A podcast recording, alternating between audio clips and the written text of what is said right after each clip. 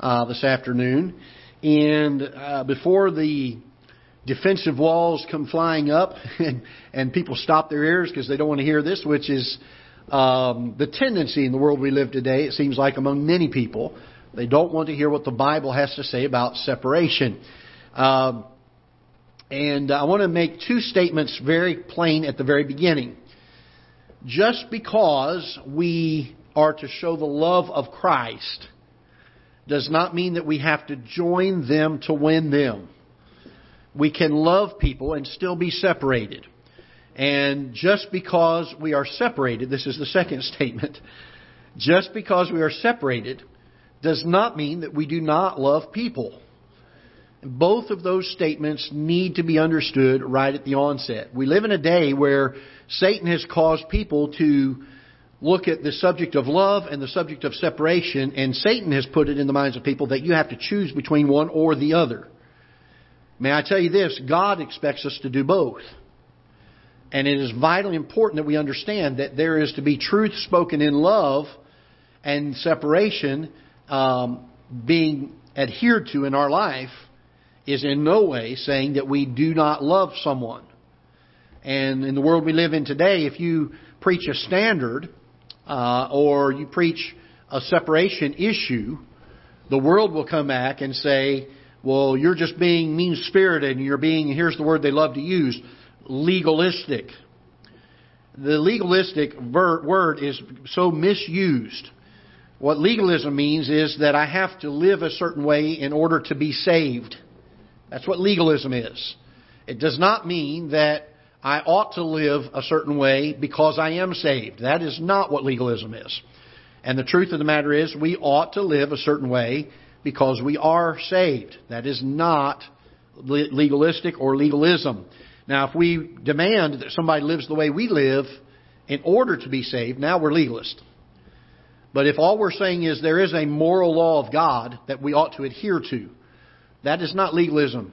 That is declaring the whole counsel of God and it is speaking the truth in love. So very important that we clarify this at the onset because I'm going to give you five things today, Lord, or four things, I'm sorry, uh, Lord willing today. Uh, maybe a maybe a fifth one, but the fifth one kind of relates to one of them, so we may combine those two. But uh, give you several things that the Bible has to say regarding separation. We're going to start off with number one. We want to know what is the foundation that the Bible gives us for why a Christian ought to be separated from the world. And by the way, we ought to be in the world, the Bible says, but not of the world. So even though we live amongst the world, there ought to be something different about us. There ought to be a separation. There ought to be a distinction. There ought to be a testimony, if you will, uh, for those that are uh, what we consider to be unsaved, or even those that are claiming the name of Christ but live in a very carnal way. So let's look at 1 Peter, first of all, chapter number 1. 1 Peter chapter number 1. Let's look down and uh, go to verse number 15.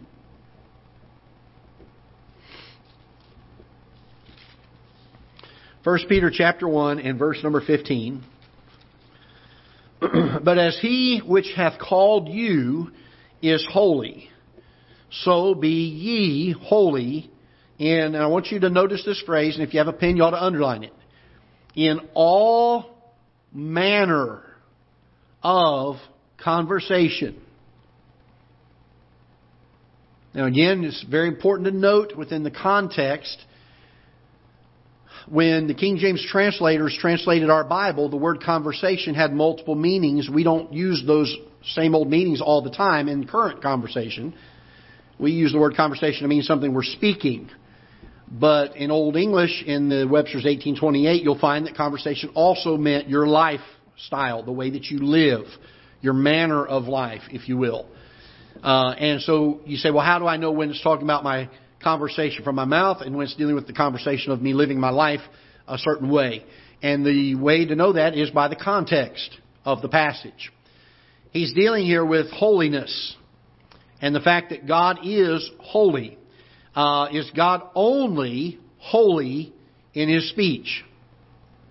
Okay, then we would have to say that within this context, if we're to be holy as he is holy, then we're to be holy in every aspect as he is holy in every aspect. Now that will come, that will include the things that we say. We spoke on that last week. But it will also include the things that we do in our lives, our actions, our lifestyle. And so he tells us, Peter tells us, uh, that as he which is, has called you is holy, so be ye holy in all manner of conversation, because it is written. So this is not just Peter's words. Be ye holy, for I am holy. So our first, our first thought about separation is uh, the motivation for, for being separated is that we need to be holy because God is holy. He is our example. He's the one we look to. And we can go so far as to say it this way because we are commanded by God to be holy. That is what it says here in verse number 16. He says, Because it is written, Be ye holy, for I am holy. Now, I'm going to stop there for a moment because the truth is, we could pray and go home right now, couldn't we? How many times does God need to tell us something for it to be a command? Just one time. As parents, those of you that are parents know what I'm talking about when I say this. When we uh, give our kids uh, uh, uh something that we expect them to obey, and we say it to them, uh, when do we expect them to obey it? After how many times of saying it? After the first time. That's all that should be necessary, correct? And again, in the Christian life, all we need is for God to say it one time for us to say, okay, I'm going to obey that. And we could really just end it there and say we're to be holy because God told us to. And that's the only reason we really need. So, but I want us to look at some other passages of Scripture and see what the Bible has to say about the subject of separation to kind of help undergird and support some things in our mind. The second thing I want you to know about separation is that it is an issue of obedience or disobedience. It is not an issue of how I view things or how I think about things. Um, a lot of times people say, well, it's okay for you to be separated, it's just not for me. Well, that's not an accurate biblical statement. The, the separation, the idea of separation from the world is something that every Christian has been commanded by God to be. And it is not up for discussion. It is not up for debate. It is not up for uh, my opinion versus your opinion on it. It is something that is a biblical precept that is established throughout Scripture. Uh, let's look at several verses, and uh, we're going to turn first to Psalm 1. Psalm 1, a very familiar passage. A lot of people know this passage by heart. You can quote it, and that's great. I hope you can, because if we hide God's Word in our heart, According to Psalm 119, it says, Thy word have I hid in my heart that I might not what? Sin against God. So the more scripture you memorize, the help, the better help it is to keep us from sin. So Psalm 1, let's look in verse number 1. Blessed is the man that walketh not in the counsel of the ungodly, nor standeth in the way of sinners, nor sitteth in the seat of the scornful. So he gives us three things that we are not to do and they are dealing with uh, the the inclusion of ourselves in the works of those that are sinful men. Being under their influence, being around them, being involved in the things that they're involved with. And the psalmist said, Blessed is the man that does not do these things. Three things that we should not do, according to Scripture. Uh, we should not walk in the counsel of the ungodly. We should not stand in the way of sinners. And we should not sit in the seat of the scornful. Now, does that mean uh, does that mean that uh, we can, uh, in order to reach uh, this particular group, we can go ahead and um, condone and even be involved in the same worldly, carnal things that they're involved in, so that we can relate to them and they will listen to us? I mean, isn't the whole purpose to get the gospel message to them?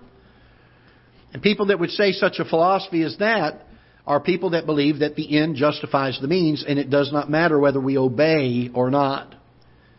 But the truth of the matter is we've been commanded by Scripture to be holy as God is holy. We have the precepts of Scripture that teach us over and over again of things that we should not do, things that we should stay away from, things that we should be separated from. Let's look also in Romans chapter 12. Romans chapter 12.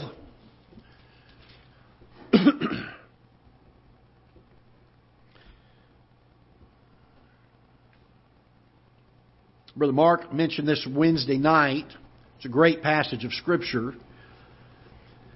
He said, I beseech you therefore, brethren, by the mercies of God, verse number one, that ye present your bodies a living sacrifice. Here's the phrase, holy, acceptable unto God, which is your extraordinary service. Is that what your Bible says? It's your above and beyond the call of duty. Is that what it says? It says it's because it's because you're it's your what? reasonable service. That means that it is just what should be in the Christian life. It's the norm, it's not the exception. To see a Christian that is separated in the world we live in today, a lot of people say, boy, there's a Christian and, and boy, he thinks he's, uh, you know, Billy Bible thumper. He's a, he's a goody two shoe. He's a square. He's, he's fanatical for the Lord. I, I, I mean, it's, it's okay to be for the Lord, but he's just kind of over the top. Can I tell you this? That's not what separation is. Separation is the reasonable service. Because we're saved, it just ought to be what's natural for us. It's not even exceptional. It's not even extraordinary. It's not even above and beyond. It's just reasonable that we live holy, acceptable unto God. And then he says in verse 2, and be not conformed to this what? World. Don't let the world fashion you and mold you. In my day, back when I was a young person, uh, the uh, I don't like to even use the phrase, but it was the term they called themselves the the Jesus freaks. You remember that story? The the, the group that came out that came out there. I, I met a, I met one of those fellows one time back in the '90s, and he was a leftover hippie from that time period. It seemed like, and uh, to talk with him, nicest fellow you ever met would talk about how much he loved the Lord and everything, but he had long hair. He had all kinds of things going on with his appearance. He would go to places and, and party and, and drink and do all these things that the world was doing. And, and his whole excuse for doing all of that was, I've got to reach those people. That's not the way we reach people. When we live like that, in order to reach people, all we tell them is we know that the problems are there, but we don't know where the answers are. What we need to do is come to them as a separated Christian, someone that's holy, and say, I know the problems you're in, and let me show you that Jesus is the answer. Because look what He's done in my life. Look what He's done for me. I'm not any better than you, but the Lord Jesus has done so much for me. Wouldn't you love for Him to do it for you as well? And we've lost that in the, in the world we live in today. So many, we're reaping the results. Let me put it this way. We're reaping the results today of ministries who've done that in the last two decades. We are raising a generation of people who live worldly and carnal out, out on one side, and then out of their other mouth they claim to love the Lord. And they are, they are comfortable in their sin. And they even, no, no longer are they just comfortable in it. That, that was 15 years ago. Now they are celebrating their sin and flaunting their sin, and all the while saying, God loves me, and I love Him with all my heart, and He understands I just have to be this way. Can I tell you, those are the results of a couple of decades of ministries teaching that it doesn't matter whether you're separated or not. The Bible says we're to be separated. Our world is in desperate need for God's people to once again have a sense of separation and holiness about them. Look with me in 2 Corinthians. One of the notable things about the church in Corinth was that they were a very, very worldly church wickedness went on in the church of Corinth that, that Paul said it should never, never be a part of a Christian. Look with me in 2 uh, Corinthians chapter number 6 and down in verse number uh, 17. Uh, let's back up. Uh, I'm going to go back to verse 14 because I think it's the, the entirety of the passage is help, helpful here. Be not, be not unequally yoked together with unbelievers. For what fellowship hath righteousness with unrighteousness? Now I'm going to stop there for a minute. How many of you have heard this passage preached that when it comes to finding a spouse, you should not be unequally yoked. And you feel like that's been the application of this passage for all the years. Now, there's no doubt that certainly that does apply. But it doesn't apply only to marriage. It deals here, and look at the context and what it says in verse 14. For what fellowship? We're not to be equally yoked, unequally yoked together with unbelievers, even in the issue of fellowship. Now, it doesn't mean that we can't be kind to them. It doesn't mean that we can't try to reach them with the gospel. But I'm not going to become their best friend and include myself in their sinful and carnal living. I'm to have no fellowship with that. So he says, Be not unequally yoked together with unbelievers, for what fellowship hath righteousness with unrighteousness, and what communion hath light with darkness, and what concord hath Christ with Belial. Now, Belial is another name for Satan. What concord? What what is there some kind of a, a peace off a peace that, that that Christ and Satan have? Is there some kind of area that they can agree to disagree and just be friends about? No, no. Satan and Christ are at enmity. And so, what concord hath Christ with Belial, or what part hath he that believeth with an infidel? and what agreement hath the temple of God with idols? For ye are the temple of the living God, as God hath said, I will dwell in them and walk in them, and I will be their God, and they shall be my people. Wherefore? In other words, because of that, because God made that statement. Wherefore, come out from among them, and be ye, what's the next word here? Separate, saith the Lord. And touch not the unclean thing, and I will receive you. This is not speaking to unsaved people, this is speaking to Christians. Again, just because we are separated does not mean we don't love people. But we must not and cannot join in with their carnal living. We cannot be accepting of it. And the greatest love that we can express to them is to show them the error of their way from Scripture. To be able to come to them in a spirit of meekness and say, This is not right. And boy, we are desperately in a need for people who name the name of Christ. I'll tell you this if, if every politician that said they were a Christian in, in, in the White House, uh, in, in Washington, would live this, our country would be completely different according to the laws. Now, it doesn't mean they're going to legislate morality. You can never legislate morality. What needs to happen is there needs to be a revival in our churches of Christians that will hold to this. Let God do a transforming work in the heart. Look with me in 1 John chapter 2. 1 John chapter 2.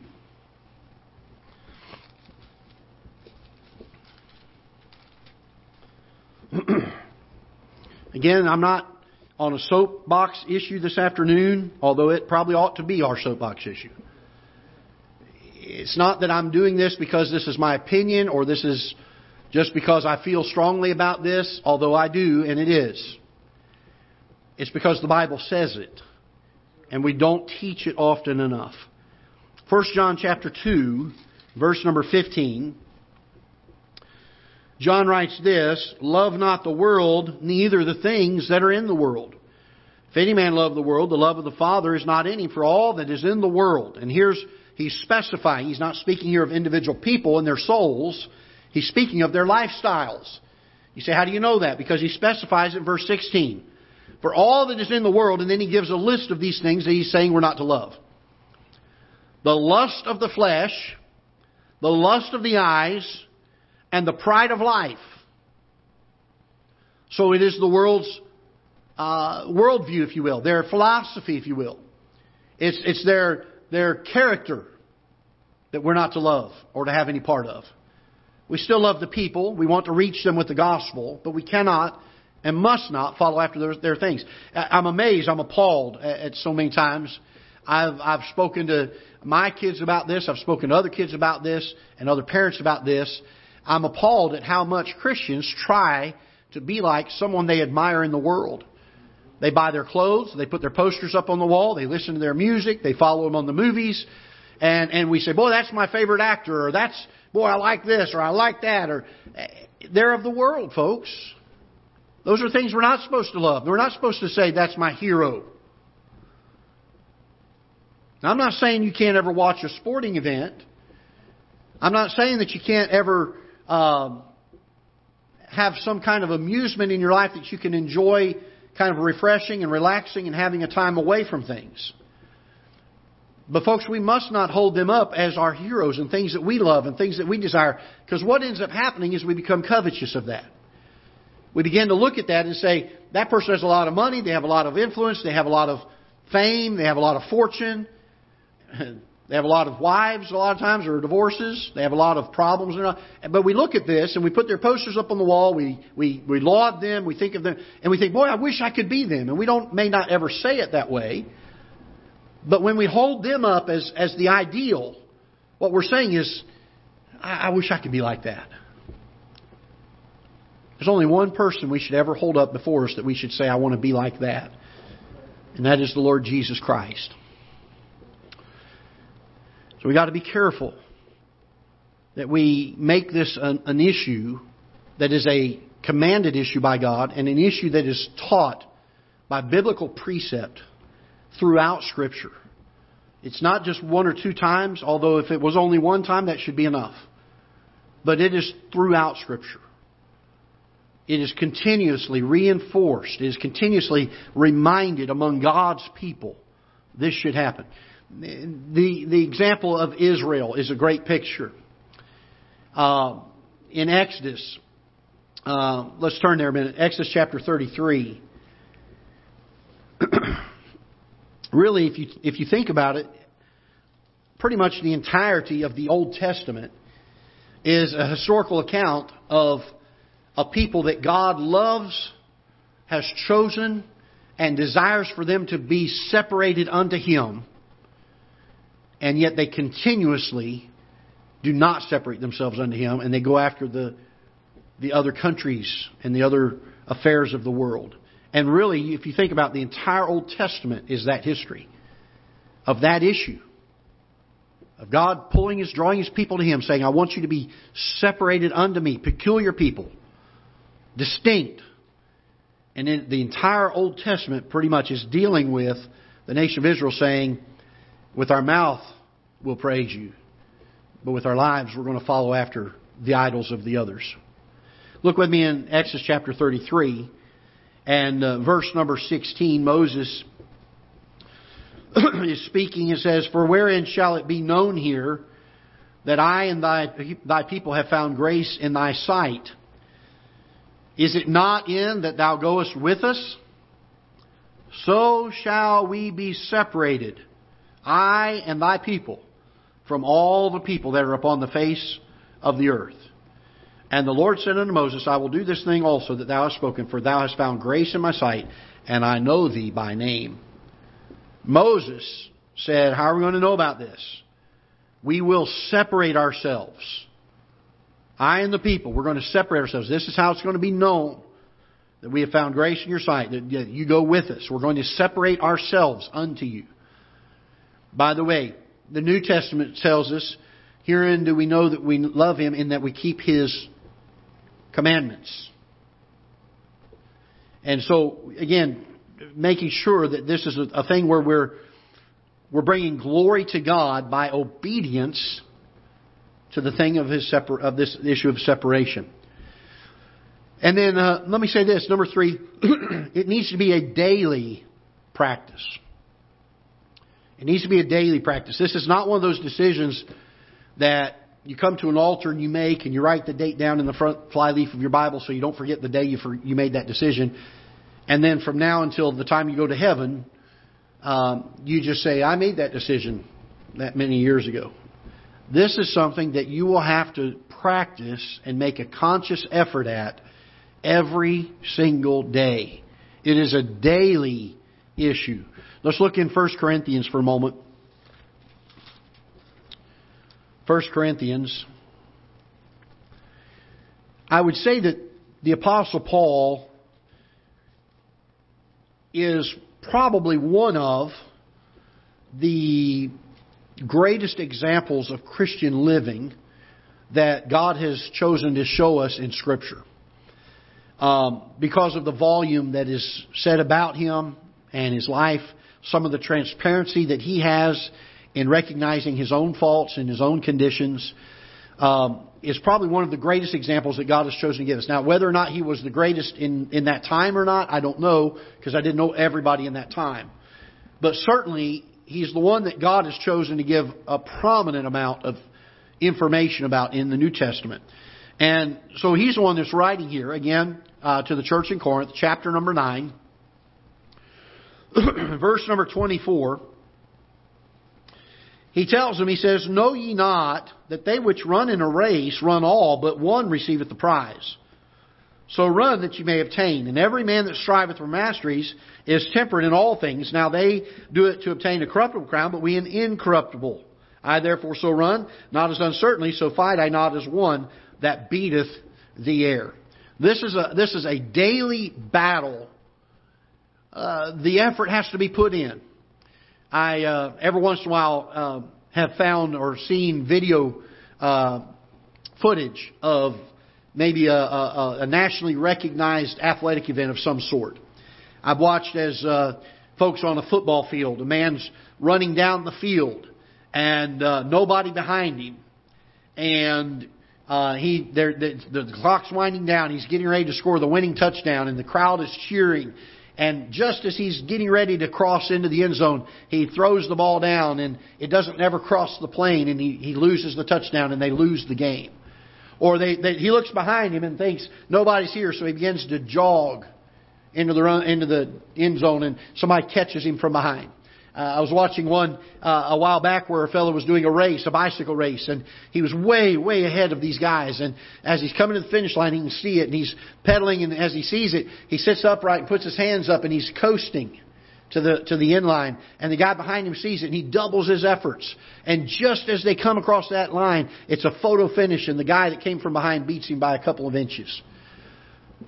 I use those ex- examples to show that as Christians, when it comes to this thing of separation, we can never get to the place where we see the finish line, so we throw our hands up and coast, listening to the accolades of those around us saying, Boy, you've done a great job. We've got to press until we cross the line. Why? Because there are those that run the race, all of us do. He says only some of them are going to be crowned, only one receiveth the prize, so run that you may obtain. Push to the end. Press toward the mark. Romans chapter number 7.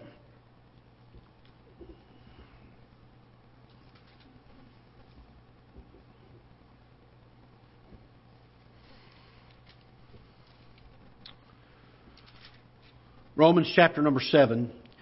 If you ever get time to read through this entire chapter, it's a great, great chapter on the battle that Paul faced in his own body. We're going to read a portion of it here this afternoon. Look with me in verse number 18. He says, For I know that in me, that is in my flesh, dwelleth no good thing. For to will is present with me. In other words, he said, I have a desire. That will is there. But how to perform it, that which is good, I find not. For the good that I would, I do not, but the evil which I would not, that I do. Now, if I do that which I would not, it is no more I that do it, but sin that dwelleth in me. I find then a law that when I would do good, evil is present with me.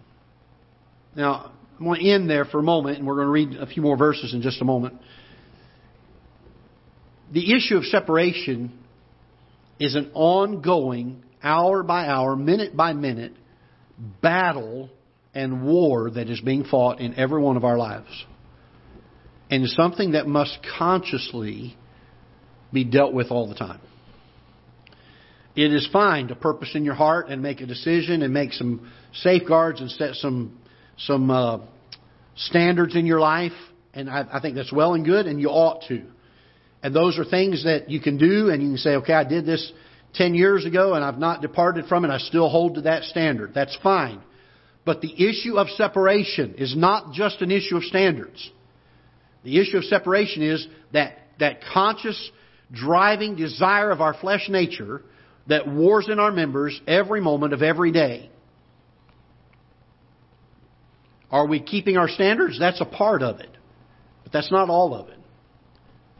A lot of it has to do with our minds. A lot of it has to do with even the way that we speak to somebody. Small things, little things that are not becoming of the Lord Jesus Christ. Things that are sounding like, looking like the world. Got to be careful of some of these things because they they're things that Paul said are he says it's a law. He said that when I would do good, when my desire is to do good, when I would do good, evil is present with me. It's a battle. He says, For I delight in the law of God after the inward man. But I see another law in my members, warring against the law of my mind, and bringing me into captivity to the law of sin, which is in my members. O wretched man that I am. Who shall deliver me from the body, this body of death, of this death? I thank God through Jesus Christ our Lord. So then, with the mind, I myself serve the law of God, but with the flesh, the law of sin. It's a battle. We need the Lord's help in doing it, and it is something that we must battle daily. We must battle daily, moment by moment. This idea of separation and separated living, living holy because God is holy. And then lastly, uh, we already mentioned this before. Our foundation was that He said, Be ye holy, for I am holy. God has commanded it of us. God has given it to us by way of commandment.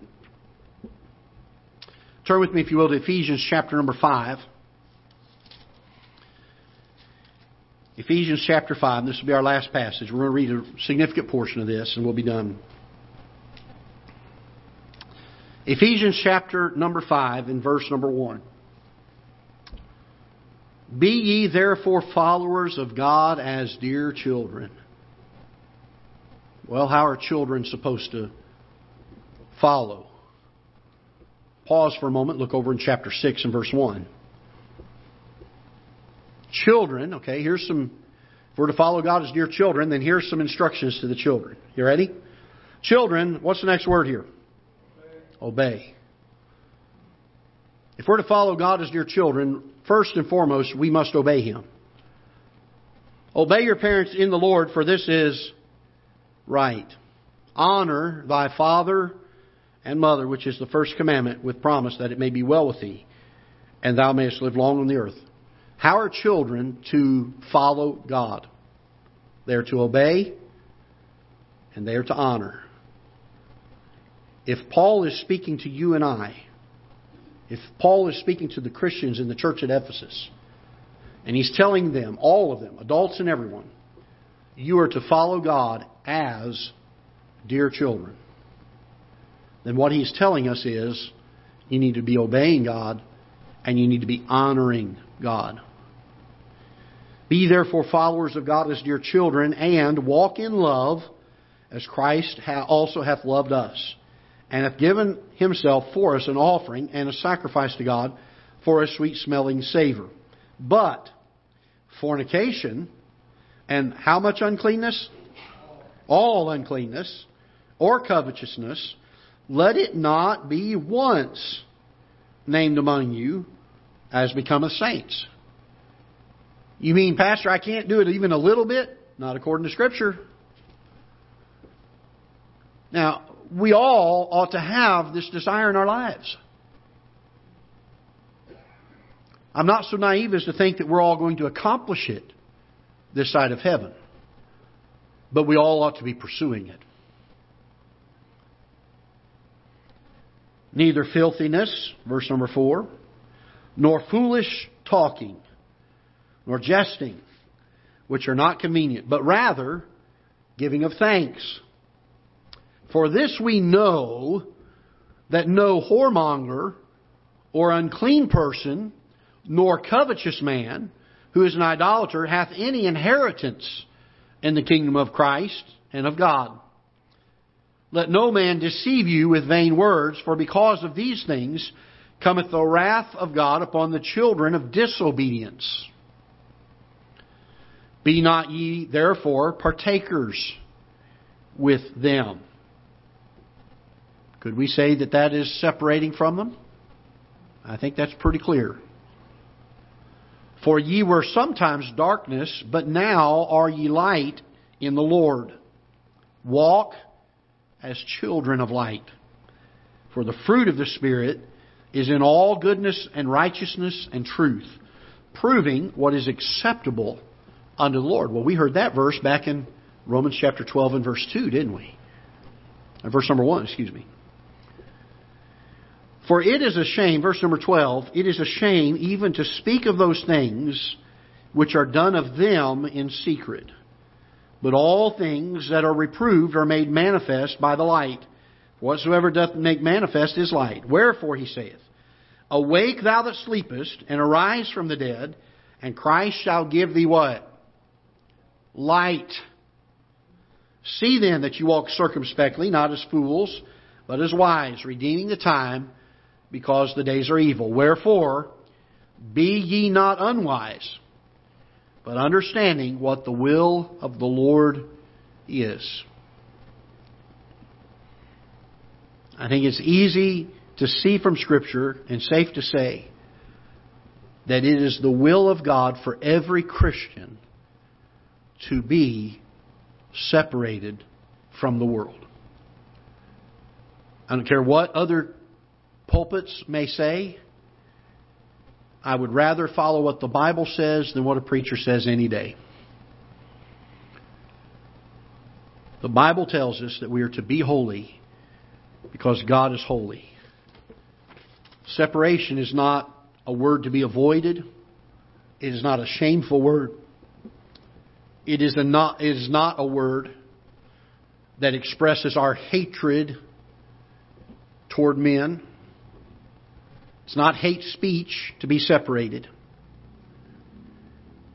It is simply being Christ like. It is being obedient to our Father. And we do not have to choose between loving the world and being separate. When I say loving the world, those the people of the world, loving their souls. We don't have to choose between love and separation. We can love them and we can be separated. But we are not to have any part with their unfruitful works. There is to be a distinction among God's people to where the items that the world follows after, their characteristics, their ungodliness, their fleshly living, their carnality, should not even once be named among that which becometh a saint. Separation. I hope it'll be a help to you as we go through these things because we're living in a time where in our pulpits, a lot of times if you turn on TV or watch on YouTube some of these preachers around the country,